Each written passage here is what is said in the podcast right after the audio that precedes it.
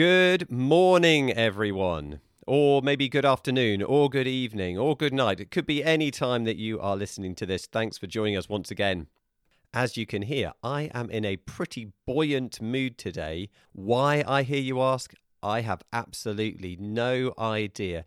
Could it be because I'm back with the normal microphone? Could it be that all my household appliances are functioning correctly today? Could it be that the kids are in school and not some 10 day lockdown? Could it just be that I'm not ghettoed in my bedroom trying to do this podcast? At some points in my life, being ghettoed in a bedroom sounds like a really good idea.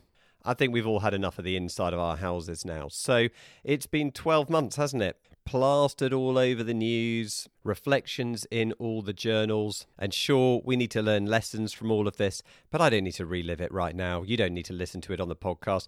You can always go back and listen to some of the old ones so that you can relive the sheer terror in my voice. And undoubtedly, there's been tough times. I'm very glad that I wasn't working in the hospital through this period. I think what the um, nurses and doctors and other staff there have had to deal with has just been tough, just really grim for some of them. And I know some of you will have had colleagues who have died of COVID. Some of you may have had family or friends, like I have, who have died of COVID. Some of you may be living with the ongoing consequences of having had COVID yourselves. But there have been positives as well. I think my own family has grown closer together. Work has changed, and I I dare say that probably most of us would not want to go back to the days where you've got uh, half a dozen people sat in the waiting room staring at you uh, at you because you're running an hour late. And despite many of our own initial reservations, it turns out wearing a mask in the supermarket is not that bad. Indeed, most of us would quite happily trade wearing a mask for the foreseeable future if it would just let us go for even a rainy weekend in Norfolk at the moment. So, today on the podcast, we're going to try and do what we always do, which is look forward to the future. We're going to have a look at the latest research and data and how that might improve the lives of our patients, how it may influence general practice, and how it can keep us as clinicians feeling fresh as well.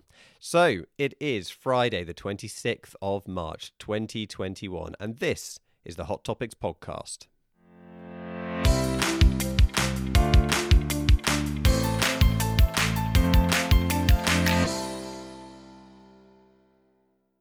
Why, hello everyone. Thanks for joining us once again. It's Neal Tucker here from the NB Medical team. This is the Hot Topics podcast. Thanks for checking in. I think maybe all of our moods are a little bit brighter, aren't they? Spring has sprung, the days are clearly longer. Even better, the clocks are changing this weekend, brighter evenings. I mean, that is, of course, as long as you're listening to this podcast within the first 48 hours of it coming out. Uh, otherwise, the clocks have already changed. Definitely do not change your clock. Terrible idea. You'll end up being really, really early for work next week. So, what are we going to talk about on the podcast today? We have got two bits of research on COVID. So, we are going to have a look at some of the data that's been published, at least in preprint, from this STOIC trial. So here they looked at the use of inhaled corticosteroids in um, general practice-based population, looking to see if this could reduce the rate of hospitalizations and uh, duration of illness. We're going to have a look at the Open Safely cohort study published in the BMJ. That's looking at the chance of catching COVID from your kids. And we're going to have a look at a paper in the Lancet published today examining whether three days of antibiotics for a community acquired pneumonia is as effective as five. And then we're going to have a little look at some more stuff on semaglutide and consider why there's so much data coming out about this drug at the moment. Okay, so first let's look at the STOIC trial. And hands up, I mean, I've been really interested in this study for months and months since they talked about its inception. It's been conducted locally in Oxfordshire, uh, uh, around where I live. And yet I completely missed the fact that they'd published their preliminary data in a preprint. So thanks, Rob, from the NB team, for bringing this to my attention. Now, the STOIC trial is really interesting because it's one of the few studies out there that's actually looking at a purely general practice based population and looking for a therapeutic treatment for COVID 19. The background to this study is that, as you and I will have realised, people with asthma and COPD seem to have fared surprisingly well during the pandemic. uh, you would have expected people with underlying respiratory illness to actually have done pretty badly, given the nature of the respiratory features of COVID. And the hypothesis is that it's the inhaled corticosteroids that many of them are on that seem to have been protected. And so this study was designed to have a look at um, using inhaled corticosteroids early on in mild COVID in people that don't necessarily have respiratory illness to see if it could be therapeutic. And then there's been some more um, data as well. So there's in vitro studies showing that um, inhaled steroids can reduce SARS CoV 2 replication in airway epitheliums. It also seems to um, lead to down regulation of ACE2 receptor expression and the TMPRSS2 genes. Hey, if you've switched on to the um, NB Medical COVID course, then you'll know what we're talking about there. So, in theory, it all seems rather promising. So, they aimed to recruit just under 200 adults who were in the first seven days of their mild COVID illness. And then they randomized them to either usual care or to an inhaled budesonide at 800 micrograms um, BD, which is a pretty high dose of steroids. The patients stopped the inhaler once they were feeling better, and in the meantime, they collected a range of data, including uh, symptom diary, SATs, and temperature, with the primary endpoint being urgent or emergency care or hospitalization, and secondary outcome measures being things like self reported time to symptom resolution, viral symptoms measured by the cold, uh, common cold questionnaire, and the influenza patient reported outcome questionnaire, oxygen saturations, and temperature. Oh, and they had swabs, so they checked for SARS CoV viral load as well. So the results showed that the primary outcome, emergency care or hospitalization, occurred in 10 in the usual care group and 1 in the budesonide group. 10 versus 1. Make no mistake, if this holds up under scrutiny, this is an amazing finding. Clinical recovery was also faster in the treatment group, so seven days versus eight days. Plus, they had greater levels of resolution at 14 and 28 days follow up as well, raising the possibility that this might help prevent long COVID for some patients. So that makes inhaled budesonide basically as effective at reducing hospitalizations as having a COVID vaccine. We've all been going crazy for COVID vaccines for very good reason. So I'm a bit surprised that we haven't started going absolutely crazy for budesonide. So why haven't the media gone into an absolute frenzy with this?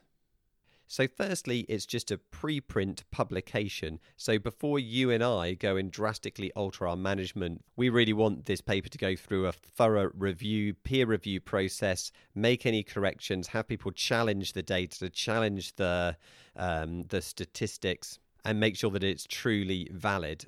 But let's be honest, that hasn't stopped the media and most of us throughout the rest of this pandemic. In the early days, everything was preprint, and we were we were singing it like it was gospel. Well, it could be that the numbers of participants in the trial was small, and even with this, the the study was stopped early. So, in defense of the organisers for the trial, the uh, initial numbers that had been calculated to try and demonstrate a statistical significance were only 200. So they didn't need to recruit loads, um, but then they had real difficulty recruiting because, as we've seen time and time again in this pandemic, we start these kind of trials when there's lots of COVID around, and then because of lockdown measures and so forth, things go down quite quickly, and then they've got no one to enter into their trials. So at some point, they had to just call a halt to it because there weren't enough people to sign up. But don't think that stopping the trial early was something that was undertaken lightly. They actually went back to their ethics and statistics people and said, can we do this? And is this appropriate? Do we have enough numbers? And they categorically said yes. In fact, it was such a positive finding in favour of budesonide that they felt even if they had more participants, it wouldn't change the outcomes significantly. So I think we can be fairly reassured on that front. Could it be that it's because there's no placebo arm? And this is an interesting idea. Normally, we would really want a placebo controlled study. The designers of the study actually said that because of the timescales they were working against, there wasn't time to develop a placebo arm. But maybe it doesn't really matter that much because it's almost less important how much better budesonide might be than placebo than how both or either of them may be compared with normal care. And I can imagine this horrendous scenario where we find that maybe budesonide and placebo are have fairly similar level of effects. Both of them are much better than just usual care. But then we can't prescribe anything because of course we can't prescribe a placebo to our patients. I can't quite shake the feeling that perhaps this is just the inherent bias that the media has against general practice. For all the great things we do, you don't really hear about it unless it's some swanky thing that's happened in the hospital. But if these results are borne out in the real world, let's not underestimate the impact that this could have. Your GP has the ability to prescribe you a simple treatment that dramatically reduces your chance of being hospitalized by COVID 19. If ever there was an incentive for people to go and get an early COVID test, this has surely got to be it. Maybe another reason is simply that there are half a dozen trials of the same nature currently being conducted around the world, some of which are meant to be much larger than this. And so, whilst the Stoic data is very, very positive, arguably it's good research and medical practice to wait for that greater body of evidence. Is Stoic a game changer? Yes, I think it will be. Will it change our game just yet? No, we probably shouldn't be changing our game right now. Am I excited? I'm at least as excited about this as I am about a wet weekend in Norfolk. Now, let's have a look at COVID in kids and the thought that they may be reservoirs for disease, the filthy little things. I'm very pleased that my kids have managed to get back to school now without problem and nursery without issue for the last month or so. All of a sudden, the concept of work seems much, much easier. It's like that Julia Donaldson book, isn't it? A squash and a squeeze. I reckon at least half of you will know what I'm talking about. If you don't, but you don't have uh, young kids at home, then yes, it's a good book, but probably stick with more adult literature. Anyway, I digress. Back to the topic at hand. So, this was a BMJ paper. So, this was a population based cohort study that was done on behalf of NHS England. And it's basically looking at the risk of infection with COVID if you're an adult um, living with kids versus if you don't live with kids. So they pulled information out of primary care databases and also looked at hospital and intensive care admissions and death records and compared the data between wave 1 and wave 2 in England as well. Interestingly, in wave 1 there was no increased risk of catching COVID or getting hospitalized or dying from COVID if you lived with children, but in wave 2 that risk did go up. So the chance of catching COVID was about 6% higher, and the chance of getting hospitalized was about 20% higher. A little bit more so if you have kids in secondary school. Somewhat counterintuitively, the risk of dying from COVID, if you've got kids of any age, was slightly lower in both waves. Most of this won't come as any surprise to anyone who's actually got kids still living with them in this second wave, COVID has been rife in schools, particularly secondary schools. One of the GPs in my practice at the moment, who's got her nine year old in one of the local schools, has actually um, had his whole year just shut down at the moment because of the number of COVID infections. The big message that I take from this kids are a circulating pool of COVID infection. We need to get them vaccinated as well. We can't just vaccinate adults and hope this goes away. So, that also means that we need to be doing trials that assess the effectiveness of different vaccines in kids. And please, please, please, someone design a kids' vaccine that you can administer um, via the nose like we do with flu. I think the biggest barrier to getting kids vaccinated is if parents have to have them injected. Okay, next let's come on the infective theme, but let's move away from COVID. And this was an interesting study.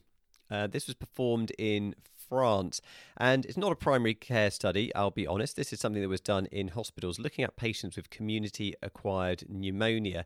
And they wanted to see whether three days of antibiotics would be enough compared with their standard of eight days. Of course, national guidelines for managing patients with pneumonia in the community in the UK now suggests that we should just use five days of antibiotics. I wonder how many of you actually do that. How many of you still use seven days? Do you ever feel uncomfortable about the idea of using that perceived shorter course because historically we've used a week's worth. And that's what I like about this study because it potentially gives us some reassurance. If three days is good enough, then five days for most people should be perfectly adequate. So, in this study, they were recruiting adults admitted to hospital with pneumonia who were managed on the ward, not needing more critical care input. And then they were given three days of um, coamoxiclav, high dose. So, it was one gram of amoxicillin plus 125 milligrams of um, clavulanic acid. But it was given orally, just like we would do in the UK. They then randomized those patients at the end of three days to either have five days of placebo or five days of further co amoxiclav at the same dose. And this was a non inferiority trial, so they were looking at the cure rate at day 15 and they'd set their figure of non inferiority at 10%. So, just over 300 participants split equally between the two groups. 77% of the placebo containing group had cure at 15 days versus 68% of the the full beta lactam group so they met their non-inferiority target um, but you could almost rephrase it as 8 days of antibiotic is non-inferior to 3 days no differences in adverse outcomes, um, particularly serious events between the groups, and particularly recurrence of pneumonia um, over the course of the next month or so. I guess this just feeds into the notion that most of an antibiotic effect in an infection happens with the first dose, doesn't it? It kind of wipes out massive colonies and then the rest is just kind of mopping things up. So, actually, for lots and lots of different conditions, we now know that shorter courses are absolutely fine, with the potential of those shorter courses helping keep down the constant drive of antibiotic resistance. And then finally, two quick papers on semaglutide. So you might remember me talking about this a couple of podcasts ago. New England Journal of Medicine paper showing that um, once weekly semaglutide, so that's one of these subcutaneous injections of the gliptins that we typically use for diabetes, but um, that's been demonstrated now to help adults with overweight or obesity to lose weight. Now, this has been further supported in a very similar trial in the Lancet, published a couple of weeks ago, but this was specifically in adults with overweight or obesity and type 2 diabetes, and it showed that semaglutide achieved an almost 10% reduction on average in body weight over the course of a slightly curious 68 weeks versus a th- almost 3.5% reduction with placebo. So almost treble the benefit. Now they've also looked at it as a possible treatment for non alcoholic steatohepatitis. So this is the, the looming epidemic that's off of all of our radars because we're just not quite sure what to do about it. Huge rates of fatty liver disease, largely driven by um, overweight and obesity and a certain amount of those with non alcoholic fatty liver disease will go on to develop NASH, non alcoholic steatohepatitis, which is then the precursor to cirrhosis. Now, we don't really know what the rates of progression is, and it's probably not that huge, but given the, the sheer amount of people with NAFLD these days, there's going to be quite a lot of people out there with steatohepatitis. So, in the paper, they looked at giving people either um, semaglutide or um, placebo over 72 weeks, looking for resolution of NASH with no increase or worsening in the fibrosis of their liver. So they compared three different doses, so 0.1, 0.2, and 0.4 milligrams of semaglutide weekly versus placebo, and they found that the percentage of patients with NASH resolution uh, was around 40% in the two lower dose groups and almost 60% in the higher um, semaglutide group versus 17% of placebo. But interestingly, they found an improvement in fibrosis of just over 40% of patients on semaglutide and just over a third on the placebo group, which was a non statistically significant finding. Lots more weight lost on semaglutide. Lots more people felt really nauseated throughout the course of the treatment on semaglutide. Just like I'd speculated before, you just wonder if so much of the weight loss is because people just don't want to eat if they feel sick. I often have to sit in the bathroom whilst my kids go for a poo, waiting to wipe their bums. Frankly, it stinks. Many of you will know what I mean. Sometimes enough to make me feel sick, and I have to say, I rarely think about eating in those circumstances. If I had to sit there all the time, I'd probably be losing weight. I'm not really advocating this as a weight loss program, although now that I think about it, actually, I might get on the phone to Gwyneth Paltrow because this could be the next weight loss fad. We just need COVID restrictions to be lifted a little bit so that if we do feel like snacking, we can just dip into the the nearest communal toilet it should put us right off. Crikey, I've digressed again. In conclusion, semaglutide can help you lose weight. It can also help make your NASH look better, even if it won't make necessarily make your fibrosis any better. And while getting outside, doing some exercise, being careful about what you eat is probably the best way to try and lose weight. We know this doesn't work for everyone, and the gliptins are promoting themselves as perhaps the uh, the drug of the decade for weight loss. Plus, I would not be surprised if all the makers of all the gliptins start putting on free tests for NAFLD and NASH. The epidemic will be uncovered and we'll all be treating it with years of gliptin injections before we've even figured out if we really need to.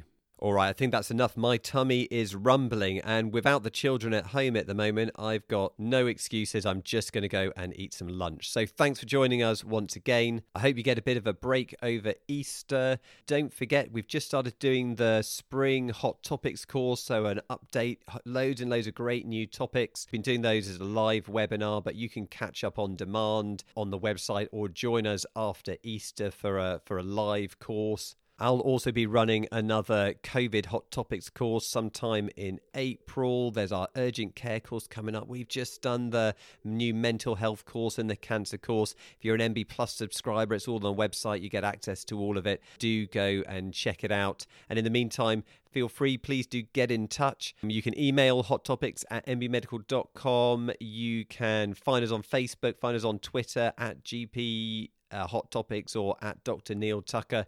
And we will be back after Easter. Bye bye.